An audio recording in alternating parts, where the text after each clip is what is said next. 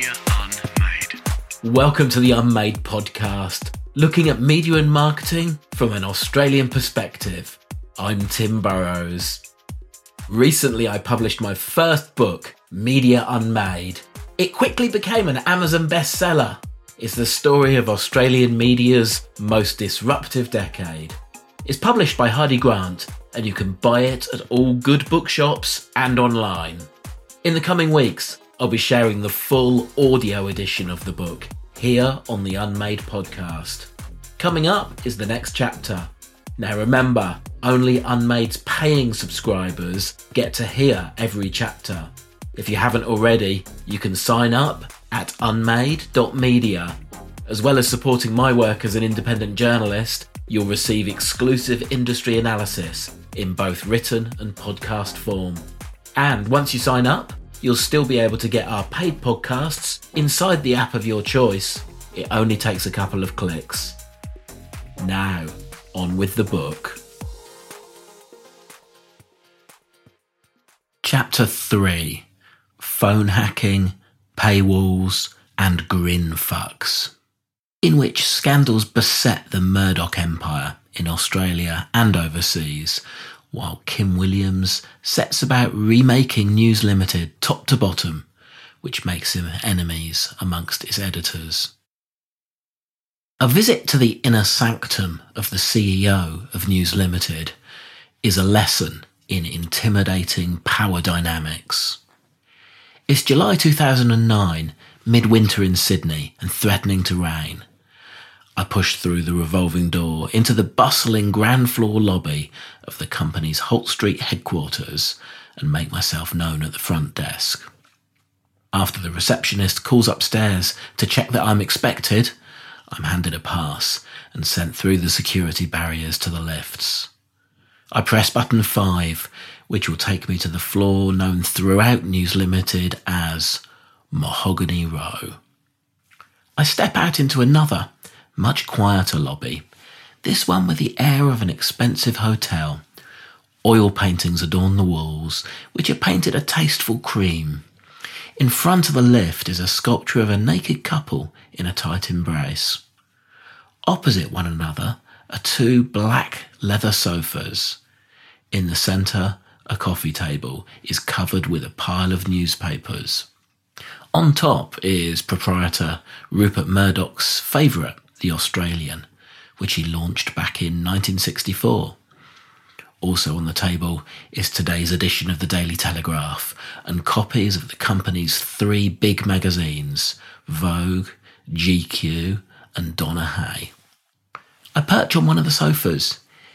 It's low enough to make getting back up slightly awkward when John Hartigan's secretary almost immediately emerges through a set of double doors to fetch me. We pass the offices occupied by Rupert Murdoch's son in law, Alasdair MacLeod, Chief Financial Officer Stephen Rue, and the boss of News Digital Media, Richard Freudenstein. At the end of the corner, to the left, is Murdoch's office, which remains empty when he's out of town. Beyond his office is the kitchen, where cakes and biscuits are baked for the executives at 10am every day. We turn right Outside John Hartigan's office is a rack containing a week's worth of News Limited papers from around the country. Along with the telly and the Oz, there's the Herald Sun from Melbourne, the Courier Mail from Brisbane, Adelaide's Advertiser, and the weekend edition of the Sunday Times from Perth.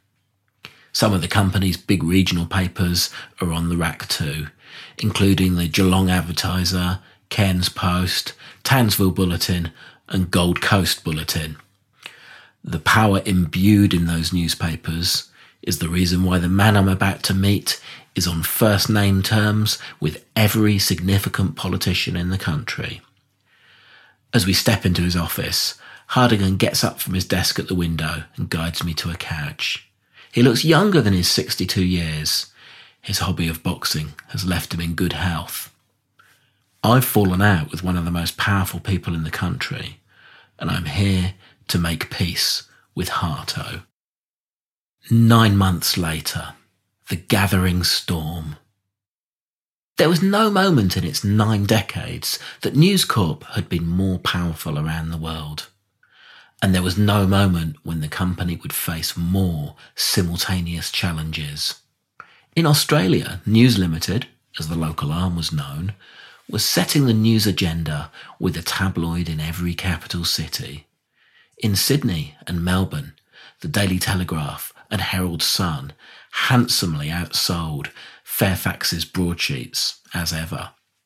Brisbane and Adelaide were one paper towns with the Courier Mail and the Advertiser in charge. And in Perth, a decades long truce with the West Australian saw News Limited dominating the weekend with the Sunday Times. The national operation included the Australian and high traffic general news website news.com.au. The company, which began in Adelaide in 1923, was also at the height of its influence around the rest of the English speaking world. In the US, Fox News was setting the agenda for conservative politics, while Rupert Murdoch's long term target, the Wall Street Journal, had been captured in 2007 to join the New York Post in the company's portfolio. The company had also owned film and TV studio 20th Century Fox since 1985. The British arm, News International, owned daily tabloid The Sun and Sunday tabloid News of the World, along with The Times and The Sunday Times. It also controlled the highly profitable satellite broadcaster, B Sky B. The company was even a major player in social networking. Admittedly, the fast growing Facebook had recently overtaken News Corp's biggest digital property, MySpace, in popularity, but the site was still the most influential property in the music industry. The only way was down. The company was about to go through a miserable couple of years in which its power was challenged from all directions. Its hold over NRL would be loosened, and the company's reputation would be trashed in a scandal. And all this would come just as the company faced up to the digital disruption that was threatening to ruin its business models. First came the Melbourne Storm scandal. It broke in April 2010. NRL Premiership winners Melbourne Storm had for the past five years been rorting the code's salary cap, and News Limited was in the middle of the scandal. Not only did the company own 50% of the NRL, but it also owned Storm. And on the East Coast, NRL was the most important content for Fox Sports, jointly owned by News Limited and the James Packer aligned Consolidated Media Holdings. For the previous five years, Melbourne Storm had, as the NRL investigators put it, been keeping two sets of books. Most sporting codes in Australia enforce salary caps for players in an attempt to level the playing field between clubs. For the NRL in 2010, each club was limited to spending $4.1 million on the top 25 players. However, Storm had negotiated side deals with some of its most important players to get around the cap. They were promised boats, gift vouchers, and even home renovations. It would later emerge that over five years, the club had blown past the cap by $3.17 million. News Limited Storm had cheated its way to victory. The outside world learned of the scandal and the punishment at the same time. The punishment was the harshest in the history of Australian sport. The club was stripped of its 2007 and 2009 premierships and its 2006, 2007, and 2008 minor premierships. It would also play the 2010 season for zero points. News Limited raced to distance itself from the scandal as coverage became tribal, with Fairfax outlets asking questions about how high within the organisation knowledge of the breaches had gone. News Limited's Melbourne tabloid, the Herald Sun, quoted Chief Executive Hartigan as labelling Storm CEO Brian Waldron as Chief Rat. The paper put the headline, Rats Face Jail, on the front page. In February 2012, News Limited formally ended its 50% ownership of NRL, handing the reins back to the Australian Rugby League Commission. In May 2013, News Limited sold Melbourne Storm to a private consortium. But it was by no means the company's only problem. Almost simultaneously, News Limited had a further embarrassment in Victoria. Bruce Guthrie, sacked as the editor of the Herald Sun in November 2008, called in the lawyers. The court case began on 27th of April 2010. As internal politics were laid bare in court, the case was reported in detail across rival media, including Fairfax's The Age. The evidence suggested that while Melbourne managing director Peter Blunden had regularly been complaining behind Guthrie's back to John Hartigan, Harto had done little to resolve the issue. Both Hartigan and Blunden came across poorly in the witness box. Justice Stephen Kaye took an unusually short time for a civil case to deliver a verdict, just 10 days. He ruled for Guthrie questioning the credibility of both Blunden and Hartigan as witnesses, and ordered News Limited to pay damages of $665,000 plus costs. Guthrie later wrote a book, Man Bites Murdoch, about his time with News Limited. When I interviewed him about it, he gave a rare insight into the politics of the News Limited executive class. It was so profitable in the 80s and 90s that you could almost put it on autopilot. And when that happens, you do get those internecine wars within organisations. I spent a lot of my time just fighting to stay in the job. That's disastrous. Good organisations get a sense of teamwork happening and everyone's working for each other. That got lost somewhere along the way in newspapers. So much talent was chased out of the industry. O humble day. For all that, the storm disaster and the Guthrie humiliation were the least of it. Far worse was brewing in London. Usually, the travails of News Corp companies in other parts of the world didn't attract much attention in Australia. The UK phone hacking scandal, which was about to explode, was the exception. For decades, News of the World was the ultimate distillation of a Rupert Murdoch newspaper. Agenda setting, campaigning, populist and powerful. With roots going back to 1843, the paper was bought by Murdoch in 1969, his first outside Australia. It was to be a spiritual sister title to The Sun, which he acquired a few months later. The two newspapers, with their bold white on red mastheads, had given birth to the phrase red tops to describe tabloid newspapers. News of the World was easily the UK's best selling newspaper, selling more than 2 million copies a week. No paper had better sources, with tendrils reaching into the upper levels of politics, the police, show business, and the royal family.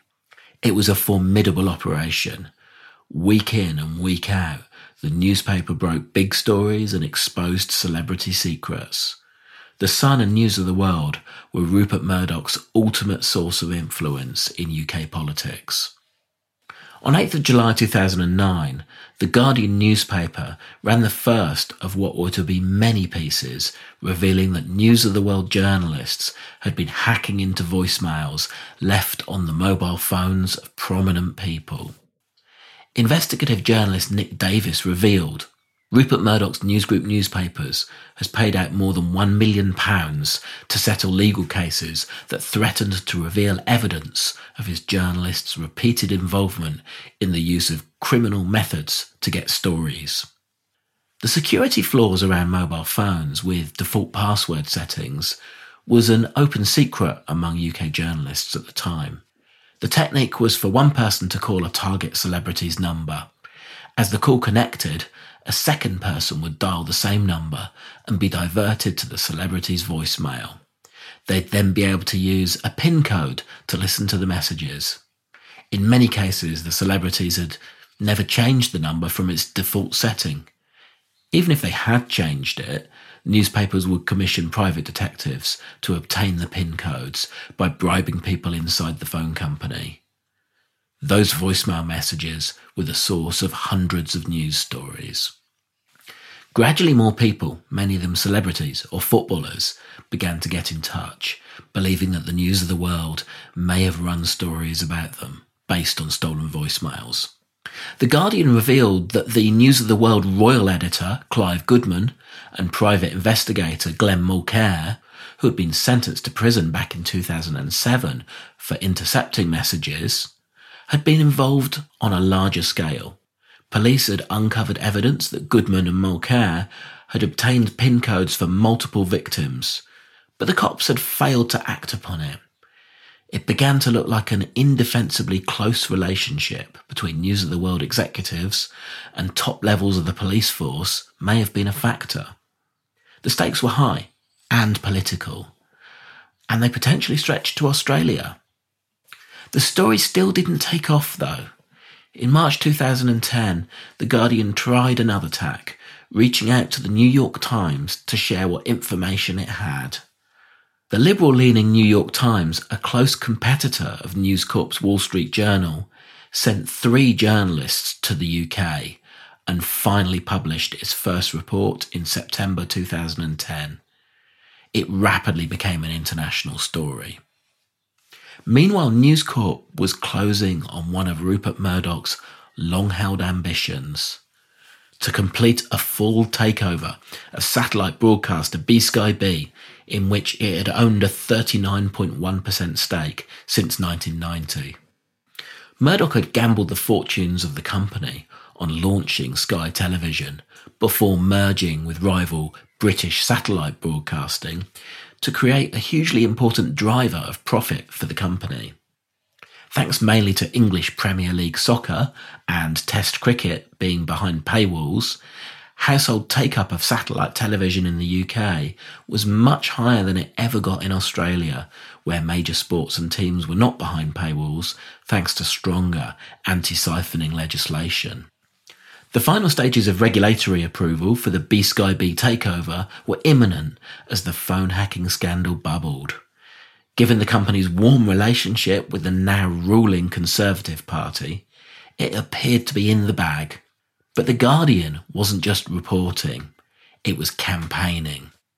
It put together a coalition of politicians, campaigners, and celebrities working to expose the phone hacking. Pressure was growing on the police, and legal cases were gradually coming to court.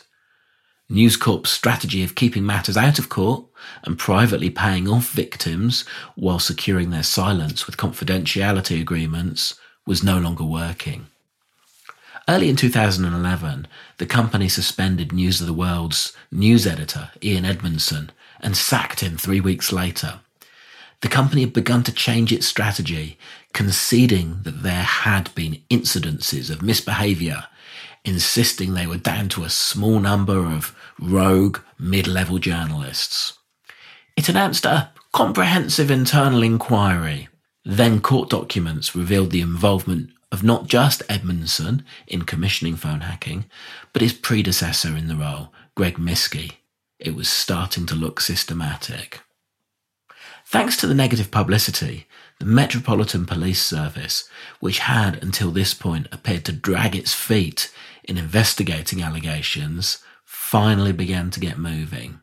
On the 9th of February 2011, the Met launched Operation Weeting. Public figures who had previously been unable to get help out of the police now found that officers were approaching them Eventually, the investigating officers reached out to hundreds of potential victims. Senior Labour politicians learned that while they'd been in government, many of them had had their voicemails systematically intercepted on behalf of the news of the world. And that even when the police had become aware of it, they had not told their political masters the debate about the closeness of the police force and the publisher began to move to the top of the UK political agenda. Nonetheless, the Conservative government remained poised to give the green light to the B Sky B takeover. The company's strategy of blaming individuals and denying knowledge at a senior level seemed to be working. Finally, the B Sky B approval was just days away. It would be the culmination of 20 years of work by Rupert Murdoch. And then came the news story that changed it all. On the 5th of July 2011, The Guardian reported that in 2002, the News of the World had hacked the voicemails of a missing schoolgirl, Milly Dowler. The disappearance and search for the 13 year old girl had been a major news story, so much so that even a decade on, Milly Dowler's name was familiar to the public. She had been abducted and murdered, with her remains found six months later. The Guardian scoop revealed in the last four weeks, the Met officers have approached Surrey Police and taken formal statements from some of those involved in the original inquiry, who are concerned about how News of the World journalists intercepted and deleted the voicemail messages of Milly Dowler. The messages were deleted by journalists in the first few days after Milly's disappearance in order to free up space for more messages. As a result, Friends and relatives of Milly concluded wrongly that she might still be alive. Police feared evidence may have been destroyed. The apparent callousness of deleting the messages, especially when it meant giving the family false hope, created a wave of revulsion. Although The Guardian would later concede that while the messages had been listened to, they had probably not been deliberately deleted, a bomb went off. The hacking of a murdered schoolgirl's phone was different. The story was everywhere. And politicians who had spent decades courting Rupert Murdoch finally ran in the opposite direction. Prime Minister David Cameron, a personal friend of News International boss Rebekah Brooks, who'd been editor of the News of the World at the time of Milly Dowler's abduction, condemned it as a dreadful act. Finally, the rest of the press pack joined in, Families bereaved in London's July 2005 terrorist bombings had also been hacked, according to the Daily Telegraph in London. The B Sky B bid now looked all but over as attacks came from all sides. Advertisers began to desert not just the news of the world, but all of the company's UK newspapers. Stunningly, on Thursday, the 7th of July 2011, in a last ditch effort to save the B Sky B takeover, Murdoch made the ultimate call. He announced the closure of what had been the world's most successful Sunday newspaper. The 10th of July edition of the News of the World would be the last. The government decided to delay its ruling on the B Sky B bid. Crucially to the bid, the British communications regulator Ofcom had to be satisfied that anyone who held a broadcasting licence in the UK was fit and proper. Ofcom was asked to consider whether News Corp now passed this test. If it failed, the company might even be barred from keeping its original stake in B Sky B, let alone buy the rest. The unravelling accelerated. Rebekah Brooks resigned and was arrested. In the US, Les Hinton, boss of the Wall Street Journal, who had previously run the UK business, was ousted from the company too. There were more scalps. Before the weekend was over, Sir Paul Stephenson resigned as Commissioner of the Metropolitan Police. The next day, Assistant Commissioner John Yates also resigned. It had become the biggest political scandal in a generation of British politics. Questions were asked about practices in Australia. Unusually, Hartigan gave an interview to Leigh Sales from the ABC's 7:30 to deny that there had been any similar wrongdoing in Australia. I know the newsrooms, I know how cultures develop, and I'm hugely confident that there is no improper or unethical behaviour in our newsrooms, he told Sales. Rupert Murdoch's lowest point still lay ahead. Along with his son James, who'd been executive chairman of News International in the UK for four years at that point, he was called to appear before Parliament's Select Committee for Culture, Media and Sport on the 20th July 2011. Media watchers in Australia were up into the small hours to view the hearing. Murdoch Sr. appeared to be close to broken. He grovelled, breaking into his son's opening remarks to declare, This is the most humble day of my life. I wrote about the moment the next morning on Mumbrella. The legend is much bigger and more daunting than the 80 year old man who sat in a parliamentary committee room for hours last night. Those who've worked for him talk often about his grasp of details. Anecdotes of his knowledge of ink costs and individual paper and the like are enough to make every one of his 50,000 or so staff think that the eye of Rupert may just turn towards them. He may not actually be omnipresent, but it feels that way to many of those who work for him. His editors fear his phone call and pass that down the line and into the company culture. I think that finally changed last night. Many saw for the first time that he's no longer at the height of his powers. He was vague, which isn't surprising for a man of his age, but will be to many of his staff. There was no a few good men moment last night where Murdoch cracked and blurted out the facts. Instead, it showed how much he has come to rely on those around him, including son James, who sat next to him and was the detail man. This month's events may not be the end for News Corp, but it is the end of an era. As the hearing went on, the committee struggled to land a knockout blow on the duo. Both Murdochs stuck to the line that they had been let down by the staff they had trusted. And then the mood in the hearing turned. A part-time comedian who went by the stage name of Johnny Marbles came out of the crowd and pushed a paper plate covered in shaving cream into 80-year-old Murdoch's face. Murdoch's wife then, Wendy Deng, sitting behind him, was first to react executing a flying right cross come open-handed face scratch to repel the attacker. His name was Jonathan May Bowles, and he would later plead guilty to assault and be imprisoned for four weeks. When the interrupted hearing resumed, the atmosphere had changed. Sympathy tilted back towards the frail Murdoch. The hearing soon wound down. Nonetheless, he bowed to the inevitable. Two days later, the company withdrew the B Sky B bid. Murdoch was genuinely rattled by the affair. Those who saw him privately at the time were seriously concerned for his mental health. He stayed out of the public spotlight while he recovered.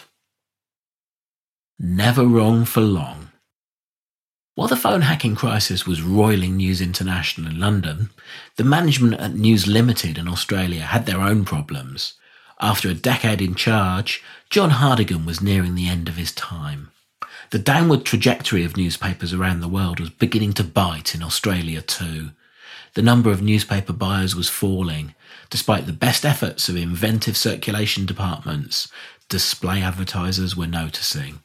In August 2009, Hartigan gave a keynote address at the Press Club in Canberra, arguing that newspapers was still the main game.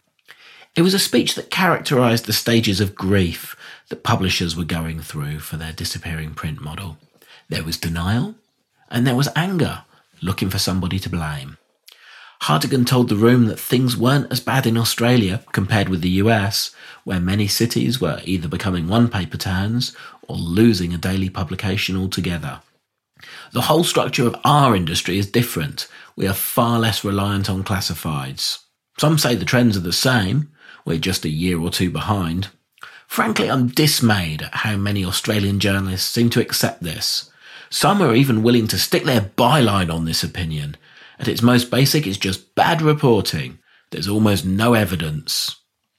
It was not a speech that was going to stand the test of time, but it did hint at one of News Limited's reactions to change. Seek an enemy to blame.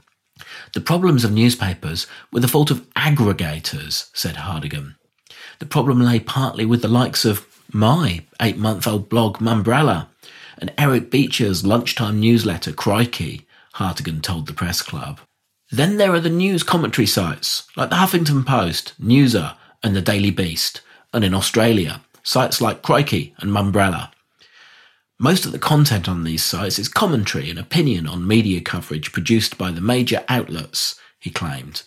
These sites are covered in links to wire stories or mainstream mastheads. Typically, less than 10% of their content is original reporting. The sites that produce a high proportion of original content aren't making a profit. Almost anyone can start one of these sites with very little capital, no training, or qualifications. On that point, he was correct. Launching new media properties had never been cheaper. For a couple of hundred dollars, anybody could buy a URL, point it towards a website built on a free platform like WordPress, and start publishing. The price of sending bulk emails was tumbling. Suddenly a publisher could manage an email list for 30 bucks per month. Compared with the cost of launching a print product, there were no economic moats to defend the incumbents. But he also missed the point. These new independent sites still needed to find something to say and an original way of saying it, or there'd be no audience. Many of those starting these sites, myself included, came from traditional journalism backgrounds and had indeed gained training and qualifications. We were simply applying our skills in a new space. Crikey, for instance, was under the ownership of Eric Beecher, who had edited the Sydney Morning Herald and been editor in chief of Murdoch's Herald and Weekly Times group. Hartigan took another poke in the speech. A few days before, a reader had pointed out a typo in Mumbrella's comment thread. I'd corrected it and offered my thanks with the reply, never wrong for long. It was a reference to the unofficial motto of the News Limited aligned 24 hour news channel, Sky News in the UK. Hartigan, or whoever helped him write the speech, had picked that up but missed its origin. He told the room, one Australian blogger who shoots first and checks facts later is proud to boast that his site is not wrong for long. The attack was a huge boost. Most people in the room would never have even heard of Mumbrella. Harto had just put us in the mainstream. I raced to post a response later that night in an opinion piece, respectfully arguing the case for digital journalism. I made the case that, like him, I was a newspaper trained journalist and not the enemy. Harto responded, inviting me in for a coffee, and we made peace. The day after the press club event, the Australian reprinted Hartigan's speech over a full page, accompanied by the headline, Reports of New Paper's Death Exaggerated. Perhaps fittingly, the word newspapers was spelled incorrectly. My Space Odyssey.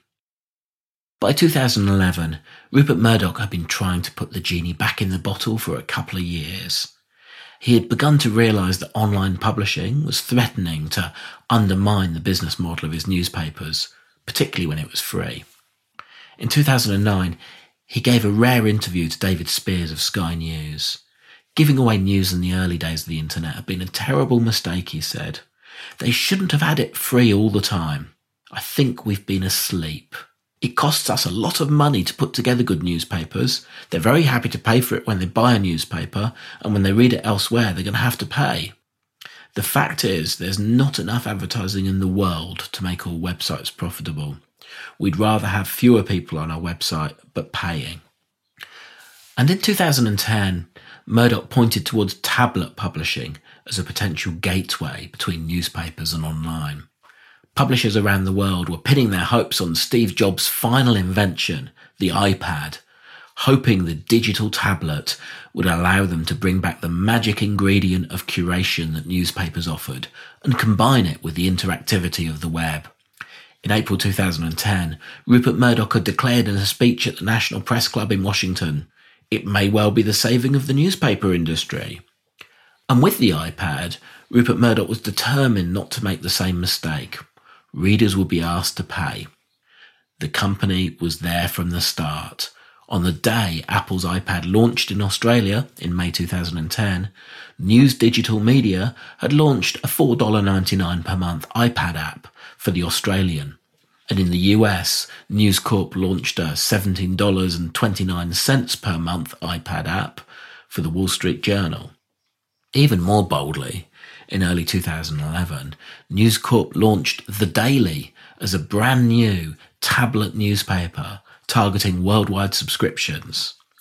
It will be priced at $39.99 per year, and given its $30 million development costs, it might take five years to break even, Murdoch predicted. Like newspapers, it would have one edition per day. Paying for news on websites was an even bigger challenge, though. In June 2011, Richard Freudenstein, CEO of the company's online arm, News Digital Media, accepted my invitation to give the keynote at the first Mumbrella 360 conference in Sydney in front of an audience of 700 media and marketing industry executives. The Australian would, Freudenstein announced, launch a paywall in October. The call was a difficult one. Although the advertising rates online publishers were able to charge had fallen in other parts of the world, they were holding up relatively well in Australia. The risk was that by putting everything behind a paywall, the lost traffic might cost more in missed advertising revenue than what came in through new online subscribers, particularly to begin with. But Murdoch had made his instructions clear, and elsewhere in the News Corp empire, including the Times in London and the Wall Street Journal in New York, broadsheet readers were gradually being persuaded to pay. The Times made the leap to a paywall in July 2010, while the Wall Street Journal had had a paywall since 1997, long before it was owned by News Corp. In Australia, the only news masthead with a paywall at the time was Fairfax's Australian Financial Review, which targeted only the business niche. It was charging an eye-watering $1,140 a year to subscribe, and after a decade with a paywall, it had only 6,711 subscribers. And that was with the advantage that most of those big end of town subscribers would be passing on the expense to their employer rather than funding it out of their own pockets. It was time, Freudenstein told the audience, to start trying to change the perception that online content should be free. When it comes to online, the newspaper industry has been, let's say, a little bit forgetful about a revenue stream that has served a lot of media companies, and in fact, most products, pretty well. The novel idea of actually getting people to pay for something that you produce.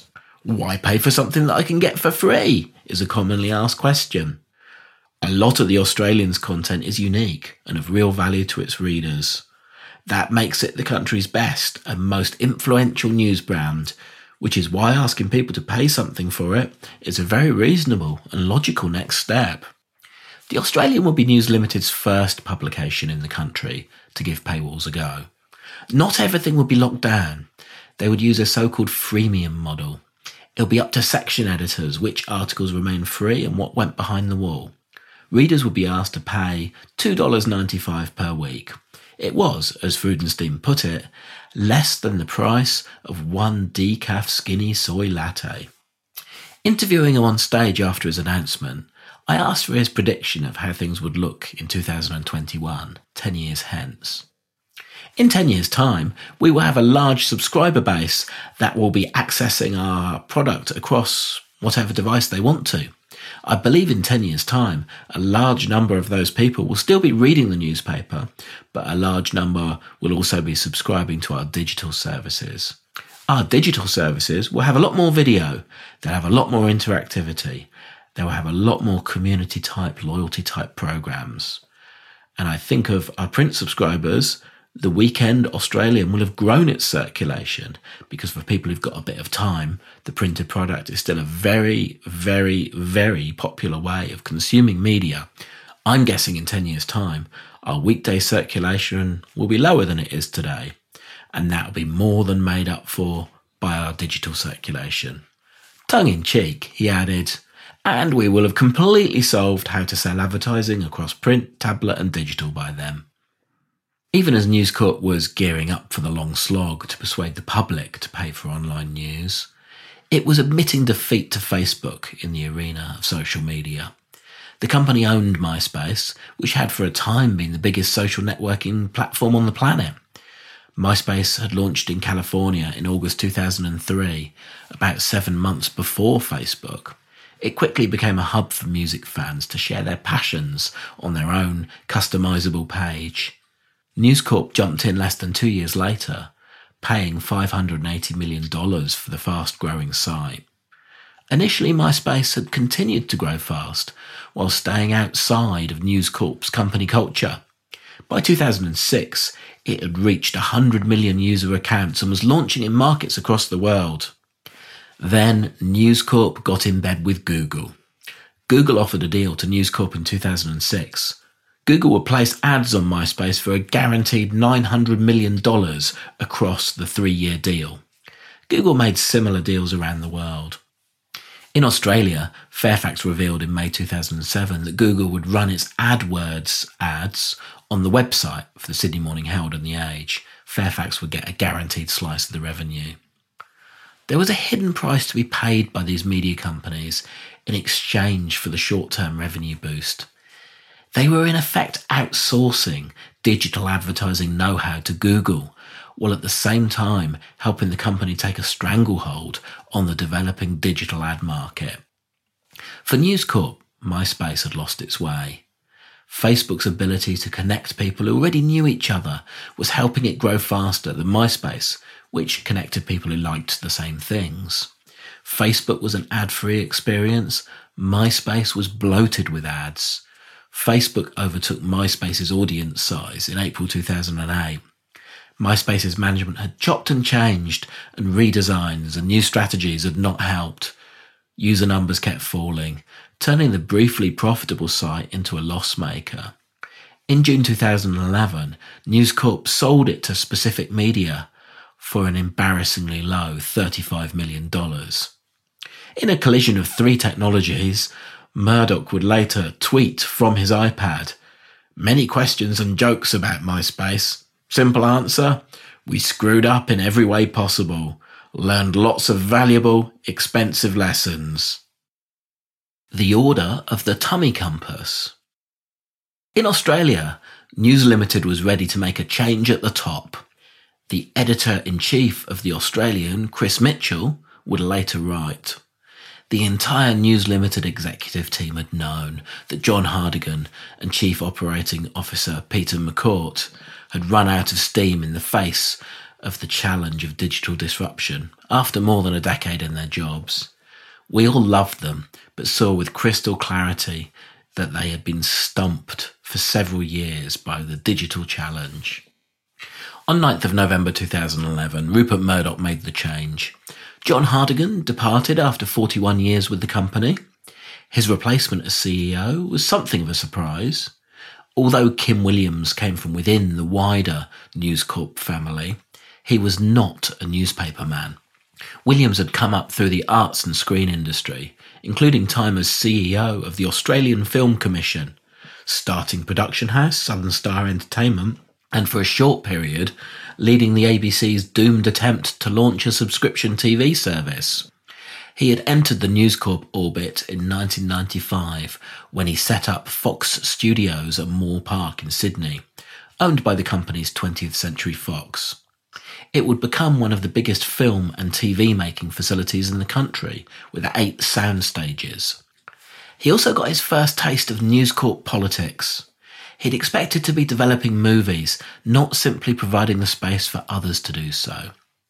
Writing later in his book Rules of Engagement, Williams recounts I felt I was wasting my time at Fox Studios. I went there to build the new studio, but above all, to run a production company.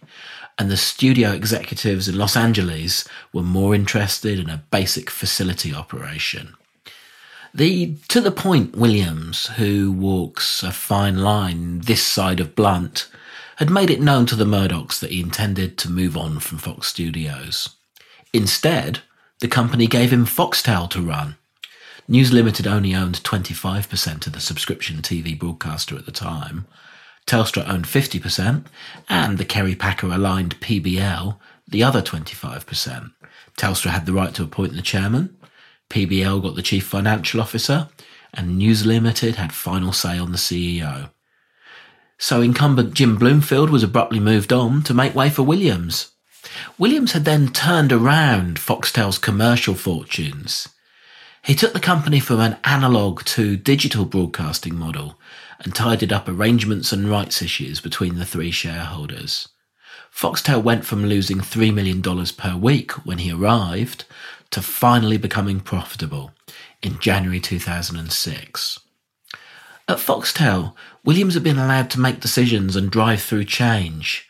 But would he get the same sort of freedom when he was performing open heart surgery on Rupert Murdoch's beloved newspapers? Once he arrived at News Limited, Williams moved fast. On his first day, the News Limited leaders in Holt Street were asked to gather in the small theatre on the ground floor used for training and presentations. Williams signalled that his mission was to make major changes to belatedly help the company address the digital disruption it was experiencing. Two phrases Williams used that day were to enter News Limited legend. First, Williams told the audience he was wise to the strategy of grin fucking. Grin fucking is the Hollywood studio exec practice of smiling to someone's face and then ignoring whatever commitments have just been made. It put people like the old school newspaperman Chris Mitchell immediately offside. Mitchell would later write, we simpletons from news were horrified. What the hell was grin fucking and why was our polymath, urbane, astute, new CEO shouting at us like a spoilt preschooler before he'd even started in his job? Williams is yet to publicly share his recollection of that meeting, although he revealed in his own book that he had written a detailed account of his time at News Limited, which he intends to publish one day. Williams's second observation was to sum up the difference between his worldview and that of the editors. The order of the tummy compass was no more. In the future, key strategic decisions for the company's publications would be made based on data and research, not simply on editors' instincts. Fairfax had brought in management consultants Bain & Co., and Williams made a similar call, bringing in Boston Consulting Group, better known as BCG. Within a few weeks, Williams had formulated his plan. In January 2012, he wrote a lengthy memo to Rupert Murdoch. He began by setting out the fundamental pressure points. The newspaper circulation has been falling for the past six or seven years. With the economy not yet bouncing back from the GFC, retail advertisers were likely to have a tough year. The company didn't understand its audience well enough, and the mastheads were losing touch with the readers. The company's marketing team were uneven in their abilities. HR practices were outmoded. Cost cuts to date had been repeated and piecemeal rather than a genuine reset of the structure. And for the most part, the company's digital offerings were weak, wrote Williams. He warned Murdoch Without substantial corrective action, it is an unsustainable scenario. He proposed a series of priorities. Reaching audiences that were important to advertisers was first on the list. Next came a rethink of the digital strategy, and perhaps most optimistically, or maybe naively, behaving as one aligned company, putting news first, ceasing the divisional politics, breaking many silos, and eliminating substantial duplication and cumbersome decision making. Williams set up an executive forum for his most senior team, meeting weekly and briefed to communicate downwards through the company. He planned to move away from the company's divisional structure, which saw many processes duplicated in every state rather than being done once nationally. There would be job losses, Williams, who was going through a very similar process to that of his counterpart Greg Hywood over at Fairfax, put in place a plan to deliver annual savings of between $275 million and $400 million. He aimed to take more than $30 million of costs out of the News Limited sales team, but grow sales revenue by $80 million. He also aimed to grow circulation revenue by more than $10 million and the company's 15 separate marketing teams would be brought together as one. Editorial costs will be driven down by more than $70 million by more streamlined national operations. Print processes will be simplified with one centralised pre-press team in charge of newspaper production rather than state by state. He would also seek to share print sites with rival publishers. The number would not be made public at the time, but he was planning on 1,600 job losses. And that's finance. It was an intense time behind the scenes at News Limited. Williams brought a new energy, and while huge job cuts were coming, there were investments to be made too. In May 2012, Foxtel completed its takeover of regional pay TV operator Austar in a $2 billion deal, which had taken since early 2011 to get across the line. And Williams was working on an even bigger part of the puzzle, taking control of pay TV channel Fox Sports and more of Foxtel. Since his father Kerry's death, James Packer had been selling down his media interests to focus on his casino interests. Although Consolidated Media Holdings was listed on the ASX, Packer was the largest shareholder, owning 45% of the company. Kerry Stokes's Seven Group Holdings owned a further 22%. The key assets within CMH were a 25% share in Foxtel and half of Premier Media Group, the holding company for Fox Sports Australia. The shareholdings were a holdover from an ancient peace deal brokered between the Murdochs and the Packers back in 1997. To launch Foxtel, News Limited had created Super League, a breakaway from Australian Rugby League. The Packers 9 held the Australian Rugby League rights. After a year of competing codes, the truce between the families had created the National Rugby League competition, with Nine taking the free to air rights and Foxtel the pay TV rights. To get the deal done, the Murdochs had handed over half of their 50% stake in Foxtel and half of their ownership of Fox Sports Australia. So if News Limited could pull off a takeover of CMH, it would take it back up to a 50% ownership of Foxtel, with Telstra still owning the other half. And it would finally give the company 100% ownership of Fox Sports. The billionaires were all playing nicely. Williams would later describe the $2 billion negotiation with Packer as fast and relatively trouble free. Stokes also raised no objections. At the same time, Williams was making another acquisition. Five years before, journalist Alan Kohler, a former editor of Fairfax's Australian Financial Review and The Age, had struck out on his own, launching Australian Independent Business Media. AIBM would include a subscription based investment newsletter called Eureka Report and a general business website called Business Spectator, which will be supported through advertising and sponsorship. Along with Kohler, Business Spectator included big name business journalists Stephen Bartholomeusz and Robert Gottliebsen. They shared office space in William Street in Melbourne with Crikey, whose owner Eric Beecher became chairman of AIBM. The launch was financially backed by investment bankers John Wylie and Mark Carnegie.